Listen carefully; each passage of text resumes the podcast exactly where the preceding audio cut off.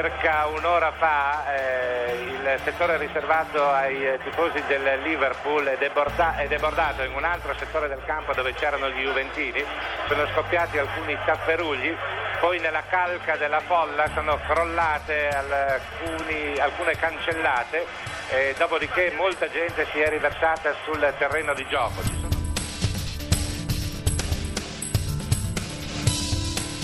L'ultimo libro di Mario Desiati, l'autore di Ternitti, il libro finalista al premio Strega 2011 e del Paese delle spose infelici, da cui è stato tratto il film diretto da Pippo Mezzapesa, l'ultimo libro si intitola La notte dell'innocenza, Aisel 1985, Memorie di una tragedia. Ed è proprio a Mario Desiati che ci siamo rivolti per riflettere insieme su quella che oggi qui alla Lingua Batte abbiamo scelto come parola della settimana, la parola paura.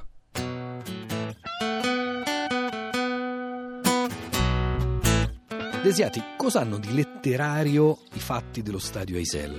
Ah, tutto è letterario, cosa non è letterario? Infatti l'Aisel sicuramente però hanno qualcosa che eh, ha a che fare innanzitutto col mezzo era una televisione molto diversa dalla televisione di oggi e fu uno dei primi eventi, delle prime tragedie vissute in diretta televisiva eh, in, tutto, in tutto il mondo, con dei momenti di assoluta anche tragicità come quelli che trasmise la televisione francese che iniziò il collegamento poco prima del collegamento della RAI dove eh, ahimè furono in diretta viste le immagini di persone che morivano come la povera Giuseppina Conti che fu addirittura composta su una barella eh, in, quel, in, quel, momento, in quel frangente. Quindi la letteratura assolutamente è eh, in tutte le cose, ma mai come in questo caso nel rapporto, nel conflitto fra attesa e dramma. Perché però Desiati le storie di calcio che vengono raccontate più spesso, penso anche a quella del grande Torino, a vite straordinarie e tragiche come quella di George Best, è stato da poco l'anniversario della morte,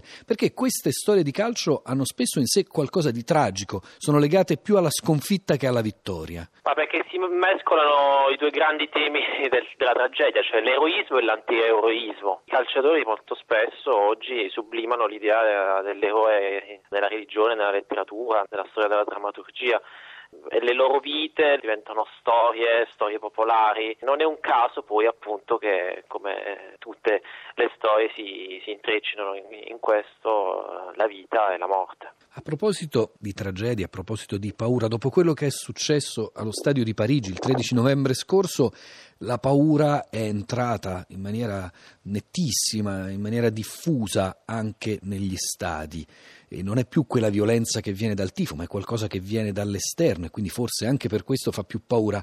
C'è qualcosa che si può fare per reagire a tutto questo, Desiati?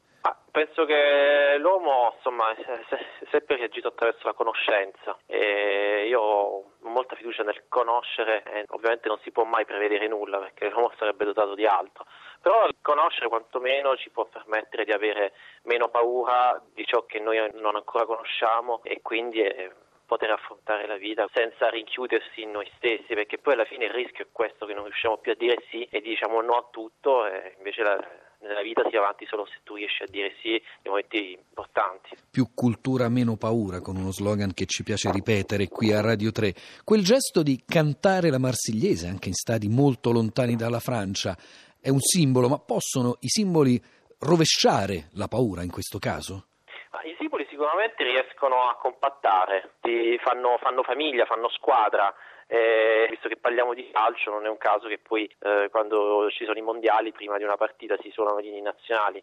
Molte volte nell'inno nazionale alcuni calciatori dicevano già la partita inizia quando c'è l'inno, nel modo in cui lo si canta se abbracciati oppure già se la, la testa è altrove. E forse sarebbe bello però che l'abbraccio fosse anche tra persone calciatori che cantano inni nazionali diversi. Mi rendo conto che questo è un po' retorico, ma forse ci vorrebbe anche un po' un antidoto all'elemento, sia pure sublimato, che c'è di, di scontro in una partita di calcio. Ma sicuramente penso che poi sia nell'evoluzione del calcio più o meno già qualcosa del genere stia succedendo, visto che eh, le competizioni sportive più seguite ormai iniziano a essere non quelle con le nazionali, ma quelle con i club, dove appunto all'interno dei club si, si uniscono tantissime eh, a volte nazionalità. Io sono un po' contro il mito del, delle squadre di club che devono rispettare i giocatori della nazione che rappresentano quel club, sono un fautore dell'internazionalità, proprio della riunione sotto la stessa bandiera di tantissime culture e calciatori diversi. Un'ultima domanda che non c'entra col calcio, ma che ci riporta a quella che abbiamo scelto come parola della settimana.